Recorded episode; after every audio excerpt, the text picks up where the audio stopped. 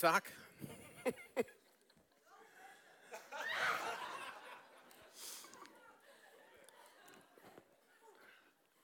Det, det, det føles lidt som om at være med til en øh, Oscar-uddeling, det her. Ikke at jeg overhovedet ved, hvad det vil sige at modtage en Oscar, og hvis der skulle uddeles en i dag, så vil det være til Gud, fordi det er hans ære, at jeg står her. Øh, jeg, jeg, jeg er også lidt spændt på, om jeg kan komme igennem dagen uden at, at, at tude, fordi jeg er sådan en, der let bliver rørt. Øh, og, og så fik jeg et tip herinde i gudstjenesten, og det synes jeg var fremragende. Der var en, der sagde, det der virker for mig, det er at tænke på en sang. Og så, og så hvad, hvad er det for en sang, siger jeg så? Jeg kan en sang, der kan drive dig til vandet. Jeg kan en sang, der... Så, og ved du hvad?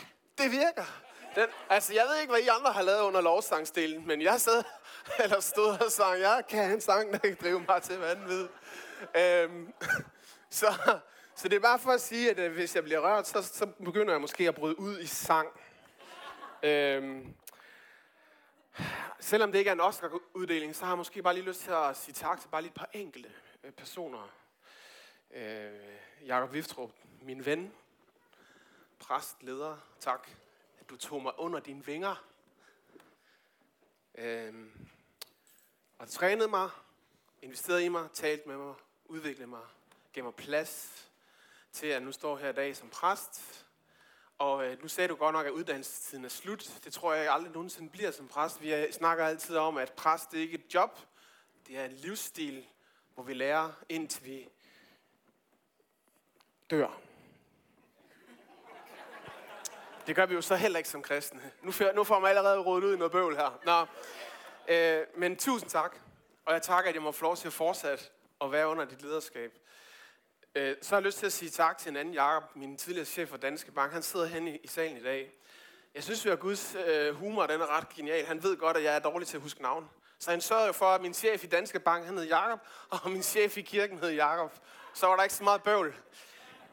Øhm, da, da jeg skulle starte på den her uddannelse, så, så, så, så talte jeg med Jakob inde i, i banken om, at jeg ville gerne gå den her dag ned i tid, og det skulle han lige undersøge med HR og, og alt sådan nogle ting. Og så havde vi den her samtale, hvor han kom hen og sagde til mig, at det var godkendt. Og så ved jeg ikke, om hvad der får i mig lige der, men jeg siger til ham på det her tidspunkt, Jakob, det her det er begyndelsen til enden. og og jeg, om jeg begriber, hvorfor du ikke fyrer mig på stedet, Jakob. Fordi, hvem gider have en medarbejder, der er på vej væk til noget andet? Men det gjorde du ikke. Og øh, det kan vi jo tage en snak om bagefter, hvorfor det ikke var sådan. Men du skal bare vide, at fordi du ikke gjorde det, så har du været medbygger på Guds godhed ind i mit liv.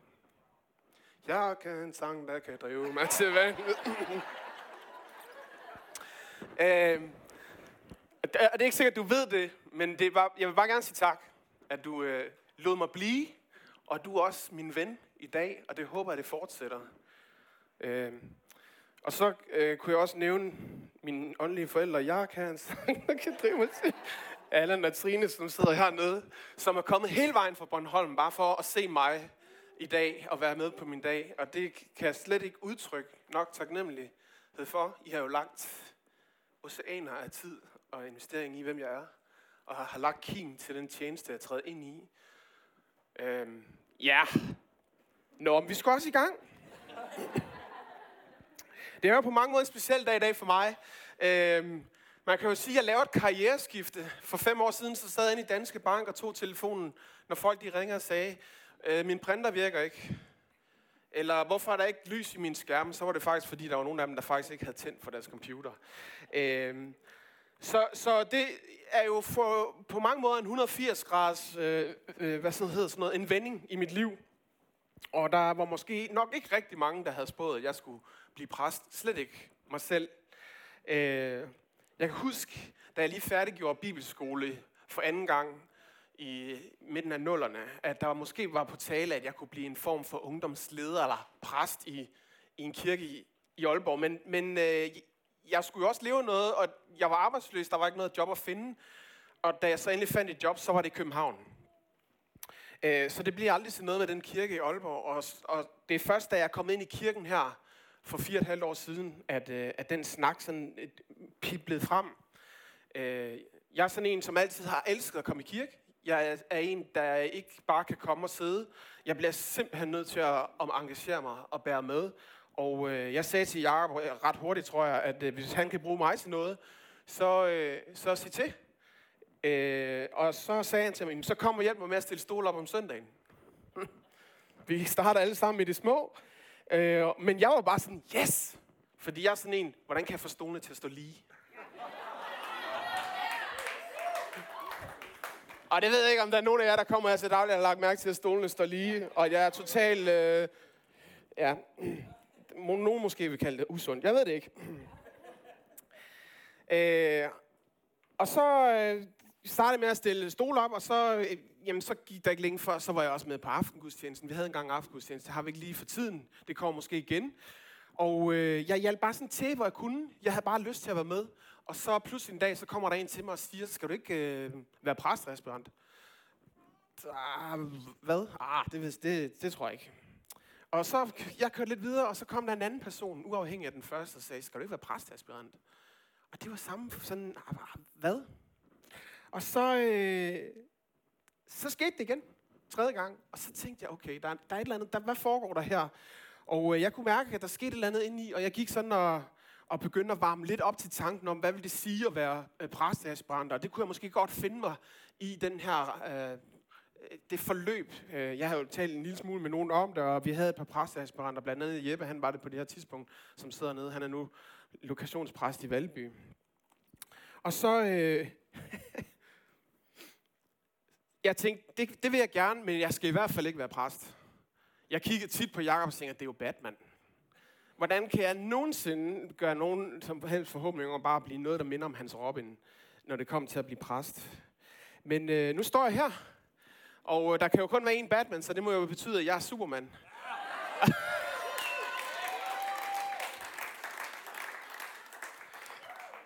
calm down, calm down, som man ville have sagt i Australien. Nej, jeg, måske er jeg blevet Robin, det ved vi ikke. Jeg, jeg arbejder på sagen. Øhm, og øh, det var faktisk sådan, at oplevelsen af det der med, at, at nogen siger, at du skal være præstaspirant, det var jo pludselig at begynde at tro på noget, noget der bliver sådan kaldet frem i mig. Øh, og øh, jeg fandt ud af med tiden, at det, der bliver kaldet frem i mig, det er faktisk noget Gud, han har lagt i mig. Og jeg langsomt, så måtte jeg give slip på tanken om, at det der med at være IT Application Specialist, det hedder det inde i Danske Bank, når man tager telefonen og hjælper folk med at tænde deres computer. De er gode til titler. Øh, glorified IT-supporter, eller hvad vi nu kan kalde det. Øh, så det, jeg måtte give, give slip på den her tanke om at være IT-supporter og, og så begynde at træde ind i, hvad det vil sige at være præsteaspirant. Og det har været sådan en lang række af troskridt i mit liv. Og øh, det seneste troskridt mig og Julie var på, det var sidste år, da vi tog på en bibelskole i Kolding, øh, som er en del af det her apostolske netværk. Vi er jo ikke kun apostolsk kirke her i København. Der er 30 andre i landet, og så er der tre efterskoler og en bibelskole, og der tog vi afsted. Og øh, jeg havde valgt at gå på kommunikationslinjen. Jeg ved ikke, om I kan fornemme det, men der sidder noget af mit team fra sidste år her. Øh, og det er en linje, hvor man skulle lære at kommunikere. Duh. Øh, hvor vi skulle lære at prædike. Og, og øh, der, min tidligere lærer Kate, hun, hun, hun, hun gav os rigtig mange fede opgaver for. Og en af de opgaver, at øh, jeg fik her i et øh, andet semester, det var, at vi skulle lave en prædiken. Den måtte vare fem minutter, så skulle vi prædike omkring Jesus korsfæstet og opstået, og så inkluderet, øh, inkluderet i den her prædiken, så skulle der være en, en bøn, til, øh, hvor det er sådan kaldt til frelse. Og jeg tænkte umiddelbart, det er en nem opgave. For jeg har været præsten hele mit liv, ikke? Øh, men øh, det kom jeg sådan hurtigt ret øh, på, på andre tanker der. Det synes jeg faktisk ikke var nemt. Og, øh, og øh, jeg gik i gang med den her opgave, og jeg synes faktisk, jeg lykkedes øh, med den. Men den kickstartede også en sult på at vide, hvad vil det betyde? Øh, hvad betyder det, at Jesus han er død og opstået for mig? Øh, og jeg tænkte, hvor, hvor, hvordan kan jeg dykke ned i det her emne? Og det, det, det lyder jo mærkeligt, fordi hvis man har været kristen hele sit liv, så burde den jo bare ligge sådan lige til op ad lommen, bum. Og det gør den også, øh, og så gør den det alligevel ikke helt. Jeg gik i gang med at undersøge, øh, hvor kan jeg ligesom starte med at læse. Og det kan man så i Bibelen jo. det er rigtig godt. Øh, I Bibelen den er jo inddelt i to testamenter, og i det nye, det nye testamente, som vi kalder det, der er et af de første breve, som er der, det hedder Romerbrevet. Og øh, jeg gik i gang med at læse Romerbrevet, og jeg nåede ikke mere end til kapitel 1 og vers 17. Øh, og så kunne jeg ligesom fornemme, at, at, her der er noget, der springer i hovedet på mig. Kender I det, når man læser en bog, eller en artikel, eller et, et citat, eller nogen, der siger noget smart, så er det sådan, duk, det giver bare mening. Det, det, det resonerer på en eller anden måde med dig i, i en eller anden sammenhæng. Og det gjorde det, da jeg læste det her vers. Og det er også det vers, vi skal tage udgangspunkt i dag, når jeg skal prædike her. Og øh, hvis vi slår op i vores bibel, hvis man har sådan en, man kan også øh, finde det på en app, og hvis man ikke har en, så øh, har jeg faktisk ikke engang sat det op på skærmen. Det er fordi, at det sagde Jacob, det skal man ikke længere. Nej. Øh, men heldigvis så er det kort, så jeg skal nok læse det langsomt, og jeg kommer også til at gentage det i løbet af, af, af min prædiken her. Men der står sådan her i, i Romerbrevet kapitel 1, vers 17. Kernen i budskabet er, at vi bliver accepteret af Gud og erklæret skyldfri, bare ved at overgive os til ham i tro og leve i den tro. Der står jo også i skriften, at den retskaffende skal leve af tro. Og det var den der sætning der, den retskaffende skal leve af tro, der sådan øh, øh, puff, ind i øjnene på mig. Og det er også det, jeg har valgt at kalde min prædiken i dag. Vi skal leve af tro. Øh, og øh, Romerbrevet, det er sådan en, et brev, en fyr, der hedder Paulus, han skrev til en kirke i Rom på Bibelens tid, det er mange år siden, øh, som bestod øh, af jøder og af grækere, og øh, det var en multikulturel by. Øh, det prægede kirken, og det prægede øh, byen, og øh, der var mange forskellige meninger om alt muligt. Og man kan måske sådan lidt i sådan grove, store træk øh, sammenligne det lidt med København i dag. Vi er også en multikulturel by, der er masser af meninger om alt muligt. Og øh, sådan, øh, så kan vi måske sige, at jøderne det svarer til os kristne, der har været kristne hele vores liv, eller i lang tid, og så øh, grækerne, det er dem, som er nye i troen, eller snuser til det her med, hvad er øh, kristendom. Så det er ikke kun, øh, Bibelen er jo ikke kun skrevet til dem, som levede for mange år siden, den er jo faktisk til os den dag i dag. Og det er det, jeg synes, der er så fantastisk ved at læse i Bibelen og bruge tid der. Og øh, vi skal som sagt tage fat i, i den her, øh, det her vers her, og øh, jeg tillader mig i dag at starte bagfra, så, og så skal jeg nok bevæge mig op i, i starten af verset. Øh, fordi som sagt, så var det jo den her sætning, den retskaffende for livet øh, ved sin tro. Og øh, så står der jo i skriften, der også citerer, altså der står, at skriften citerer også øh, fra, øh, nej, hvad nu skal jeg lige finde her. Øh, verset citeret et andet sted i skriften. Øh, og det, det, det sted, det er så i det gamle testamente i en bog, der hedder Habakkuk. Og der i kapitel 2, vers 4, så står der det her med, at den retskaffende skal leve af tro. Og øh, jeg har læst det her i den øh, bibel, man kalder Bibelen på hverdagsdansk, og så fandt jeg faktisk en lidt ældre oversættelse af den bibel. Og der står sådan her i Habakkuk, øh, der står sådan her, den retfærdige stoler på mig og finder liv og tryghed ved det.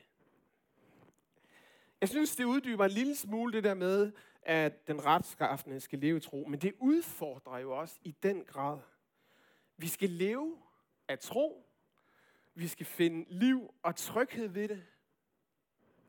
Alle jer, der har været kristne i lang tid, prøv lige at smage på den. Vi skal finde liv og tryghed ved at leve i tro. Jeg var selv stadigvæk lidt i tvivl om, hvad det betød, og så spurgte jeg Gud, hvad, øh, hvad, hvad vil du sige med det her? Og så, så giver han mig et billede af en vandhane. øh, og så kan man sige, en vandhane, den siger jo ikke meget i sig selv, men han, heldigvis så var han så flink også at give mig en forklaring på det. Og nu, må I, nu skal I følge godt med. Øh, jeg skal prøve at give et, billede på, hvad det vil sige, det her med at leve i tro. Den her vandhane, den kan karakterisere, øh, hvad skal man sige, kontrollen til Guds ånd eller Guds tilstedeværelse øh, eller noget, kan vi også sige, i vores liv. Øh, og den her vandhane, den er simpelthen sat på fuld blus fra starten af. Men blusset, den, det er sådan dalet lidt med årene, fordi vi mennesker jo grundlæggende finder liv og tryghed ved vores egen forståelse og egenskaber, øh, og ikke 100% øh, på Guds. Øh, så, så, så der er sådan en eller anden sammenhæng mellem, hvor meget vi læner os ind i, eller tror på Gud i vores hverdagsliv på den her måde her. Øh, før så var vi ikke forbundet til det her vandnetværk, som den her øh, vandhane den symboliserer. Og, øh, men det er der nu, og nu kan man sådan skrue op og ned for den her vandhane. Og, og hvad betyder det så, når vi taler om tro? Tro tager over, når du kommer til enden af dig selv, kan man sige. Når din egen forståelse eller egenskaber i hverdagen øh, ikke rækker til eller slipper op. Og, og det er sådan et øjeblik, at man som kristen vil lægge øh, altså, man sige, hånden på den her vandhane, og så tænker jeg, vi har lige brug for at skrue lidt op for blusset her. Øh, fordi det er det øjeblik, vi ikke selv forstår længere, og vi har brug for Guds øh, indgriben i vores liv. Og så skruer man op for det her vand, og nu består kunsten jo så at lade vandet løbe. Øh, fordi det er jo her, at vi skal finde øh, liv og blive tryg ved det.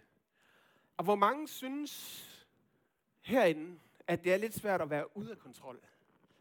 Kan vi genkende det, at, at det pludselig er det der med ikke at selv at have kontrollen længere, der skal være der, vi skal være trygge og bare slappe helt af.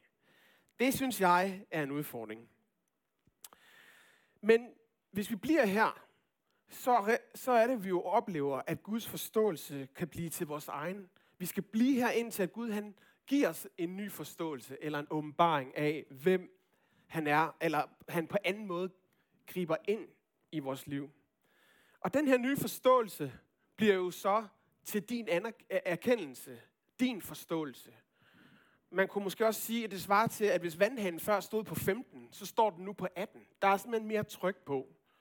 Øhm,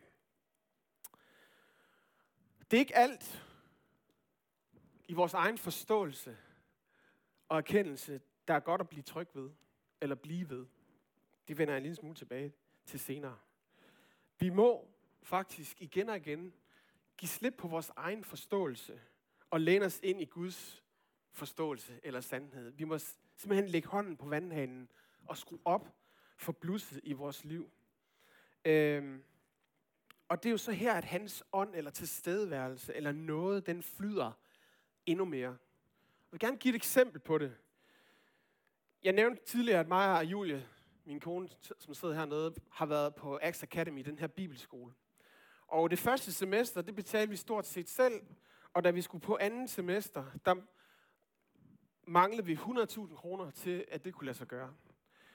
Øh, jeg havde taget en overlov i Danske Bank, og ansættelsen kunne ikke fortsætte. Øh, det havde vi en hyggelig snak om, mig og min chef der. øh, vi er stadigvæk venner den dag i dag. Det er jo skønt. Altså, øhm, øh, og så, så, så jeg, vi skulle ligesom finde ud af, okay, et, vi mangler 100.000. Vi vil gerne fortsætte, fordi vi oplever en, en tilskyndelse, at Gud på en eller anden måde lægger hænderne på os og siger, vi vil gerne have, at du bliver vil gerne have, at I bliver her. Der er mere hent til jer på den her skole. Så det var jo mig og Julie, der på en eller anden måde var en situation, vi blev nødt til at lægge hænderne på den her vandpane, og så skrue op for blussen. Og i løbet af to måneder, så blev der samlet 100.000 ind i, løb, i form af gaver fra øh, venner og kirke og, og forskellige helt sådan mærkelige steder fra, der finansierede størstedelen af det her andet semester på bibelskolen. Det er sådan Gud er når, han skruer op for vand, når man skruer op for vandhanen og giver slip på sin egen forståelse og læner sig ind i hans. Det er en af de måder, Gud han er på. Fordi nu er vi kommet hjem. Og så er det lidt noget anderledes noget. Hvor mange kan godt lide udgaven af, at man bare bliver hældt 100.000 ned i hatten. Det er rigtig, rigtig fedt, ikke? Nu er vi kommet hjem. Vi skylder stadigvæk skolen en lille slat penge. Midt i det hele, så bliver kassekreditten i banken, den aftale, vi har, den bliver sagt op, så nu er det ikke en kredit længere, nu er det gæld. da vi kom hjem, vi kom hjem sådan, øh, hvad var det, den 8. og 10. juli, der havde vi 6.000 kroner på kontoen. Min første løn, den tigger ind her til 1. september. Vi skulle til barnedåb, vi skulle en tur til England. Vi har lige været til øh, sølvbryllup i går. Tak for en dejlig fest, Jens og Bente. Øh, og, og, og sådan kunne jeg bare blive ved. Altså, livet fortsætter jo øh, sin gang. Man bliver inviteret ud øh, med vennerne, som, som oftest er jo noget med, jeg giver den her omgang, og jeg vil gerne bidrage til det her fællesskab. Øh, Julius pension betaler vores faste udgifter, men ellers er, har der jo ikke været en indtægt, øh, siden vi kom hjem. Øh, men midt i det her, så oplever vi, at Gud øh, på, virkelig velsigner os og hjælper os. Og det er alt lige fra til at være ude med lillebror, der giver en omgang, når vi sidder til Stella Polaris og hører lækker elektronisk musik i Frederiksberg Have, eller nogen inviterer en på mad, eller at vi på andre måder øh, finder ind til glæden ved, hvad er det så, Gud han velsigner med, når han ikke hælder 100.000 ned i hatten på en. Øh, mig og Julie, vi er blevet ekstremt glade for gule mærker. Paulus han siger i Bibelen, at vi skal være tilfredse under alle forhold. Øh, har vi... Øh, Jacob, kan du ikke lige smide min storsøster ud af kirke i det?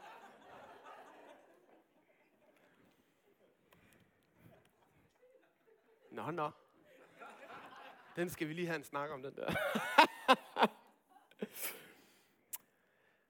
Nej, men det er jo fordi, så opdager man lige pludselig, at øh, det at kan spise mad, det er, at når nogen pludselig giver en omgang, det er, når, når der pludselig er nogen andre, noget andet end dig selv og din egen forståelse eller egenskaber, der bærer dig. Det er en meget altså sådan ydmygende oplevelse i, i ordets allerbedste forstand. Øh, er, er I med på, hvad jeg siger her? Vi har venner, som har overført pengegaver til os, øh, som sagde, ja, en god tur til England. Hvor kommer det fra? Altså, i den uge, jeg går ind i her, der skal jeg ud og klippe en hæk. Fordi at det vedkommende tilbød mig 1000 kroner for det. Det er en måde, Gud velsigner mig på øh, med en indtægt. Og øh, nu må vi se, hvordan det kommer til at gå med det der hæk, hækkeklipning der. Jeg har glemt at fortælle hende, at jeg aldrig har gjort det før, men nu... Det kan være, at øh, jeg sælger min øh, sjæl nu, det ved jeg ikke, men... Øh, og, og øh, jeg starter en ansættelse her i kirken, øh, som t- øh, forløbet er på to dage om ugen. Og det spørgsmål, jeg har fået allermest de sidste måned, er, hvad skal du så lave de tre andre dage? Skal du have et andet job? Øhm, og det, er jo, det forstår jeg godt, det spørgsmål, fordi det er jo sådan, at menneskeligt set vil tænke, du skal jo forsørge dig selv, du bor i en lejlighed på Frederiksberg, du har til synlandet dyre vaner, siden du siger, at gulmærker pludselig er blevet en ting. øh, så, så, så hvad er det for noget? Men som jeg sagde, da jeg startede med at blive præstadsbrand, så var det jo en lang række af troskridt. Og det, jeg tror på, det som jeg tror på, Gud har lagt i mig, det er, at jeg skal lægge mit fokus her i kirken 100%. Det stemmer ikke overens med folks forståelse af, hvordan man lever livet øh, inden for, hvad skal man sige, sund fornuft og så videre. Og det er ikke, fordi jeg ikke synes, det er dejligt at have penge, øh, så vi kan være forsørget, men det betyder mere for mig at adlyde Gud, når han siger noget til mig. Øh, men det er også et svært sted at, blive, at være, fordi det betyder jo at give slip. Og så er ikke nok med det, så betyder det også, at jeg skal finde livet ved det og blive tryg med det.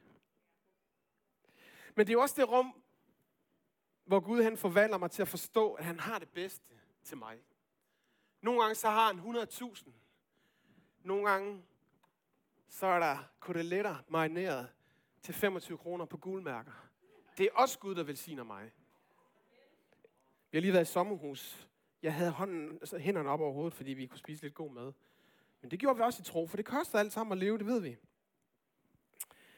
Det er også her, jeg kommer i dybere relation med ham. Det her, jeg bliver formet og dannet til at være til den, som han har skabt mig til at være. Og så er det her, at Jesus, han genskaber min barnetro den her uforbeholdende tillid til, at hvis jeg hopper ud i poolen og ned i favnen, jeg tror, jeg har et billede, hvis du gider at skifte videre der, Jeremiah.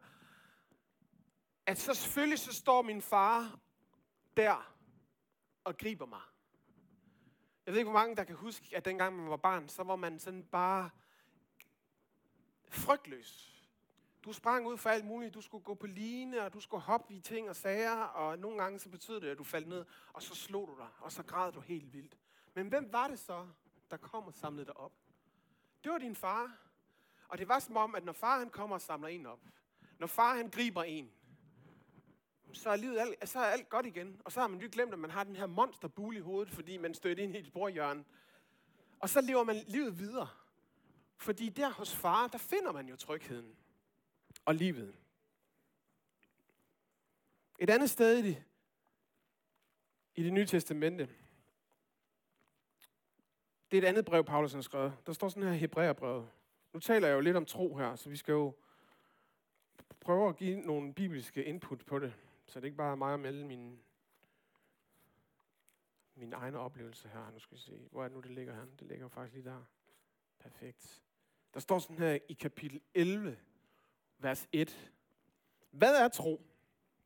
Tro er grundlaget for vores håb. En overbevisning om ting, der ikke kan ses. Hvis man læser den bibel, der hedder den autoriserede øh, udgave fra 1992, så står der, at tro er fast tillid til det, der håbes på.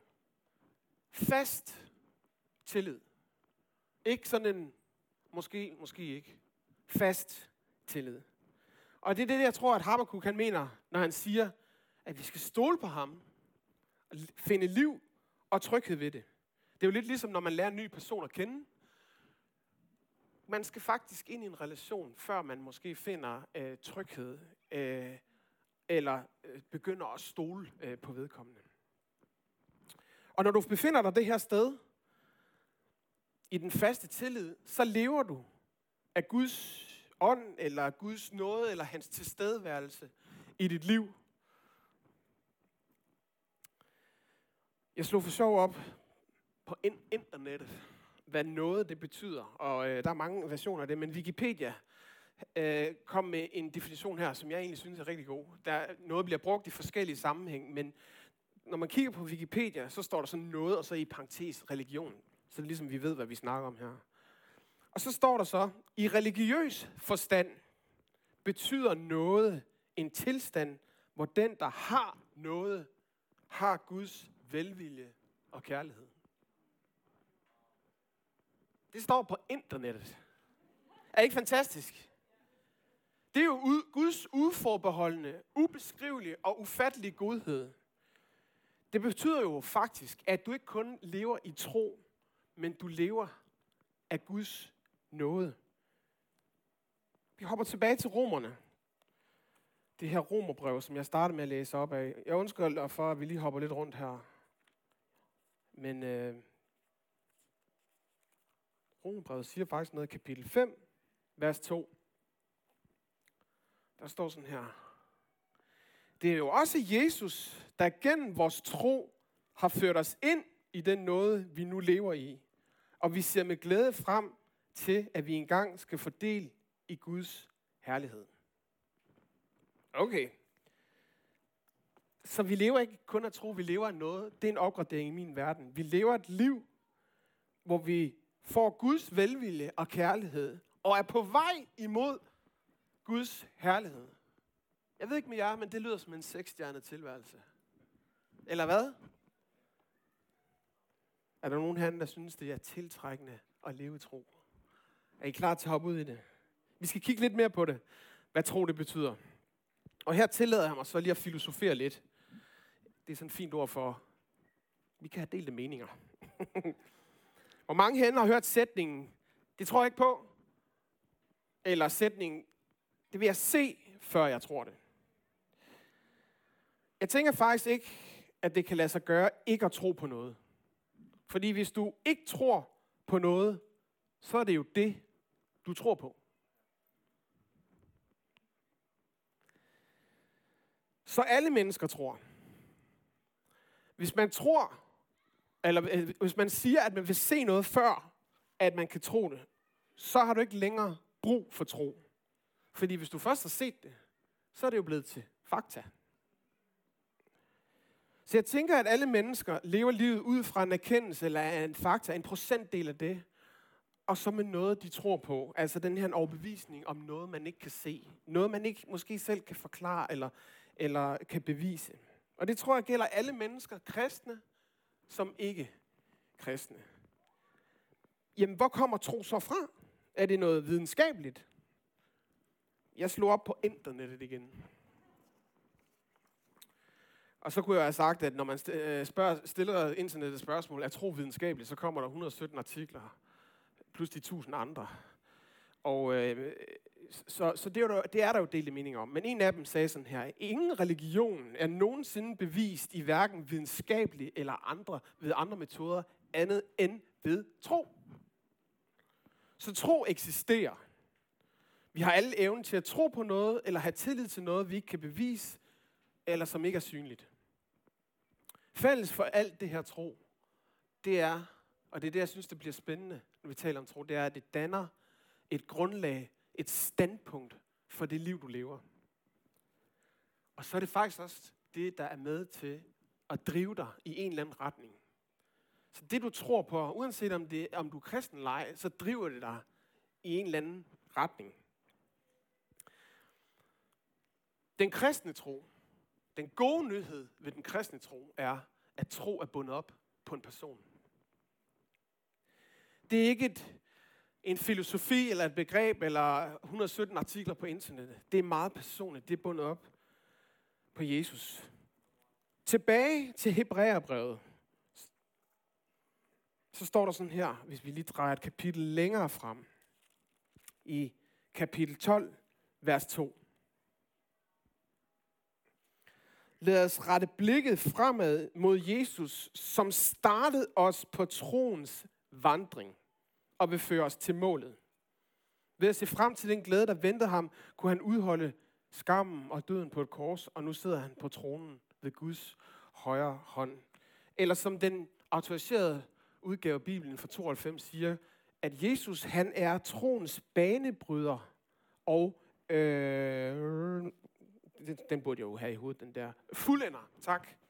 Banebryder fuldender. Altså Jesu død. Nej, Jesus han starter vores tro, og så gør han den perfekt. Det er det, der menes ud fra det her vers her. Jesu død og opstandelse er det, som gør, at Gud kan acceptere os. Han er blevet billetten til Guds velvilje og kærlighed. I tredje brev i Bibelen, i Korintherne, så står der, igennem Jesus har Gud givet sit ja til verden. Altså, Jesus han er budskabet. Og det var det, vi startede med at læse i Romerne 1.17. Kernen i budskabet, kernen ved Jesus, det er, at vi bliver accepteret af Gud og erklæret skyldfri, bare ved at overgive os til ham i tro og leve i den tro. Sagt på en anden måde. Jesus er den her vandhane, der starter vores tro og gør os i stand til at skrue op og ned for det her vand. Lev i den her tro. Det er det, der forbinder os med et liv i noget. Og det kan ikke opnås med viden. 1. Korinther 1.21. Det hører jo med til Guds visdom, at mennesker ikke af visdommens vej kan nå til erkendelse af ham. Derfor besluttede han ved hjælp af den tåbelige forkyndelse at frelse dem, der tager imod budskabet i tro. Det er jo derfor, at tro er så vigtigt i vores liv. Det er ikke ligegyldigt, hvad vi tror på. Hebræerne 11.6 siger, at Gud kan, kun give, øh, Gud kan kun glæde sig over dem, der har tro, fordi de henvender sig til Gud, og må nødvendigvis tro, nødvendigvis tro, at han er til, og han belønner dem, øh, belønner dem, som søger ham. Det kan måske lyde en lille smule som en trussel. Men det er det ikke.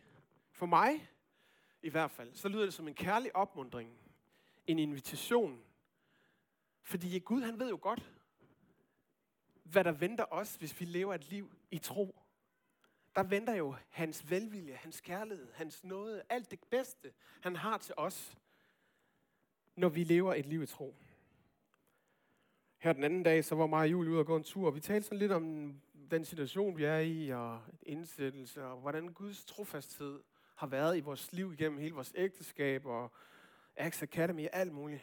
Og så siger Julie sådan bare midt i det hele, altså livet det er simpelthen for kort til ikke at tro. altså, det slog mig bare. Altså, hun sagde det så afslappet, ikke? Så vil man måske der, hvor man er begyndt at blive tryg med det, eller finde livet ved det. Som jeg sagde tidligere, det er ikke alt ved vores egen forståelse eller erkendelse, der er godt for os at være i, eller blive tryg ved. Og det er jo fordi, som jeg sagde, det vi tror på, det danner et standpunkt for vores egen forståelse eller opfattelse af verden. Men det er også det, der driver os. Og med den tid, vi lever i, fyldt af forvirring, masser af stemmer, mange meninger, multikulturelle indskud, øh, indtryk, øh, så kan det måske være svært at finde, hvad er den her mening med mit liv? Fordi mennesker, de søger svar. Jeg søger svar. Hele tiden. Primært i den her bog her. Fordi jeg tror, det er der, jeg finder det bedste svar. Øh, og noget af det, vi har troet på, eller måske noget af det, du tror på i dag, det er en løgn.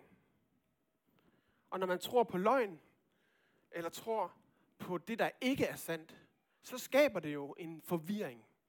Eller så skaber det en skævvridning i dit liv. Og det er jo det, der gør det er svært for os at finde mening med livet.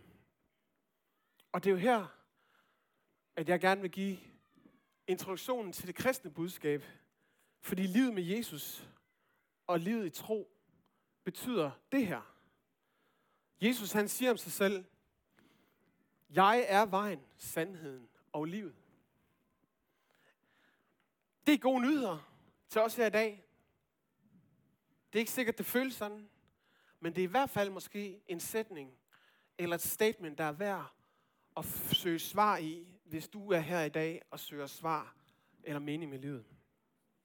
At Gud lader sin søn Jesus dø på korset for vores skyld, er Guds ønske og hensigt om at forsone sig med os mennesker. At tro på Jesus og leve i den tro, at overgive sig selv til ham, er din mulighed for at blive forsonet med Jesus. Men det bliver bare endnu bedre. Fordi hvis du sidder her i dag og savner det her svar, mening med livet, eller du ikke ved, hvad formålet med at være på den her freaking earth, så kan jeg fortælle dig, at hos ham, hos Jesus, der finder du mening og formål. Det er ham, som baner vejen. Og det var det, som John så pænt kom en hilsen til mig om, til os om lige for lidt siden, at Jesus han baner en vej for dig. Og udover at tro på ham, så bliver du accepteret af Gud, og du får evnen til at tro. Jeg vil gerne spørge dig, lever du i tro i dag? Har du, har du, har du hjørner af dit liv, hvor du ikke selv længere kan regne den ud, hvor du er afhængig af, at Gud træder ind og gør noget i dig.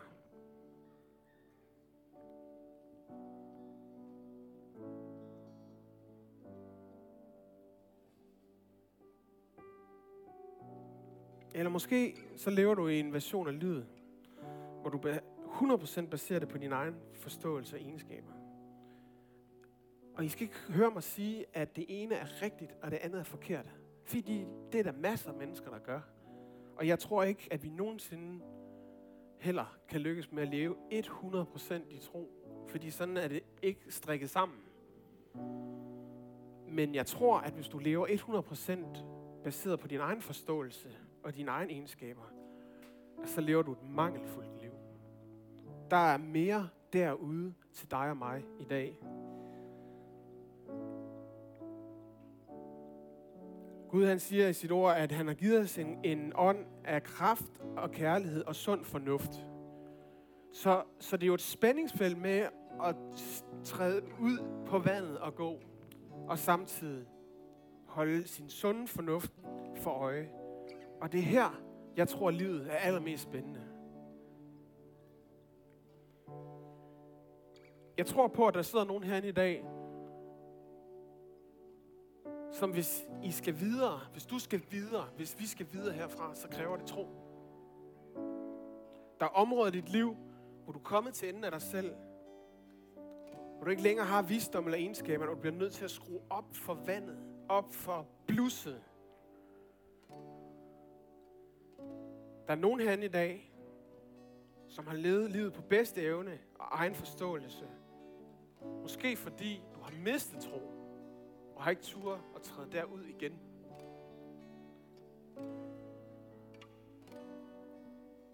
Og derfor så er dit liv måske blevet ikke som du har håbet. Men Gud han inviterer dig i dag til at leve et liv i tro. Der er også nogen herinde, som ved godt, at den retning, de er på vej i, det er ikke den rette. Det er ikke det arbejde, du skal have. Det er ikke det, du skal beskæftige sig med. Det er ikke den måde, du skal tale på. Det er ikke den måde, livet skal være. Det er fordi, jeg tror på, at Gud han har noget andet for dig. Men du mærker det herinde, og du har ikke tur at give slip og træde ud i tro. Men i dag, så er det din dag. Hvis du oplever det her dig, jeg kunne nævne så mange flere sætninger, eller så mange flere eksempler på tro, eller mangel derpå. Men hvis det her er noget, der har talt til dig i dag, hvis du oplever, jeg lever ikke et liv i tro, jeg tør ikke træde derud, jeg har mistet troen, jeg vil gerne tilbage dertil, så vil vi gerne stå sammen med dig i tro i dag. Vi vil gerne stå sammen med dig i tro i dag. Og vi vil gerne bede sammen med dig. Og det bliver sådan, at nu her, når lige om lidt, så, så, så synger vi en sang mere sammen. Og så vil jeg gerne invitere dig, som har en oplevelse af, jeg ved, jeg ikke er på vej i den rigtige retning. Jeg ved, mit liv ikke indeholder tro, men jeg kan mærke, at det er der, jeg skal hen. Så jeg vil gerne invitere dig herover bag, eller under vores balkon her. Og så vil jeg stå der sammen med nogle andre. Så vil jeg gerne bede sammen med dig.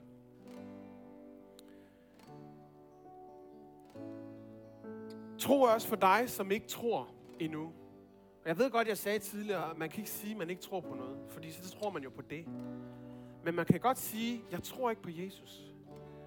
Men jeg vil gerne invitere dig til at tro på Jesus i dag. Fordi jeg tror faktisk, at Jesus inviterer dig til at tro på Jesus i dag. Han vil nemlig gerne forbinde sig med dig. Han vil gerne lade blusset flyde for fuld skrue ind i dit liv i dag. Han vil gerne starte en trosvandring sammen med dig og udøse af sin velvilje og sin kærlighed ind over dit liv, fordi han har noget, som er langt bedre end det, der er lige nu. Så hvis du er her i dag for første gang, hvis du er her og snuser til tro, eller du er her og bekender dig ikke til ikke tro, at Jesus han ikke har været en figur i dit liv, så kunne jeg tænke mig, at vi skulle bede den her bøn sammen. Kan vi ikke sådan for fællesskabets skyld uh, rejse os op et øjeblik her? Og så vil jeg gerne af hensyn til dem, som måske er her og tænker, jeg vil gerne tage imod Jesus. Jeg vil gerne respondere på Guds invitation til et liv i tro med ham. At I skal række hånden op. Men inden vi gør det, vil jeg gerne bede jer alle sammen måske bare at lige lukke øjnene et øjeblik. I, I respekt for dem, der har lyst til at tilkendegive det her. Så er det kun mig, der siger, der står i Bibelen, at hvis du med dit hjerte tror, og med din mund bekender, eller ved en håndsoprækning, tilkendegiver, at du tror på Jesus Kristus, så skal du blive frelst. Så hvis du er herinde i dag, og ikke tror på Jesus, og gerne vil give dit liv til ham, at du gerne vil starte en trosrejse sammen med ham, kan du så ikke række din hånd op sådan her, ligesom jeg gør lige nu? Og så beder vi alle sammen lige om lidt den her bøn sammen. Giv lige et øjeblik her.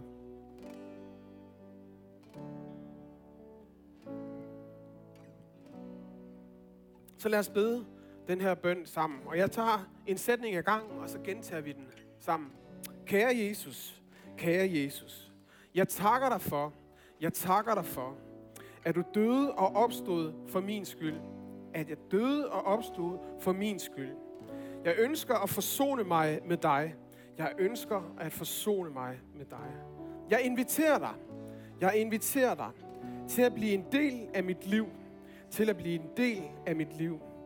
Tilgiv mig, at jeg ikke har troet før. Tilgiv mig, at jeg ikke har troet før. Jeg bekender, at jeg nu tror. Jeg bekender, at jeg nu tror. Jeg tager imod dig som min herre og frelser. Som min herre og frelser. I Jesu navn. Amen. I Jesu navn. Amen. Hvis du er her og har brug for at lade nogen, der står sammen med dig i din trosrejse, uanset om du lever et liv i tro, eller bekender dig som kristen, eller du ikke lever et liv i tro, men bekender dig som kristen, eller slet ikke kender Jesus og har sagt ja i dag, så vil jeg gerne invitere dig med herover. Så vil jeg gerne stå sammen med dig, jeg tror, vi gerne bede for dig, mens at vi lovsynger et øjeblik her. Og øh, jeg vil også gerne tale med dig bagefter, hvis du er en af dem, der har sagt ja til at starte en trosrejse. Og vi er flere præster til stede. Jakob han står her, og Jeppe i den gule trøje her. Joel han sidder bag trommerne. Så der er flere forskellige, man kan tale med. Men velkommen herover til forbøn, hvis du har brug for det.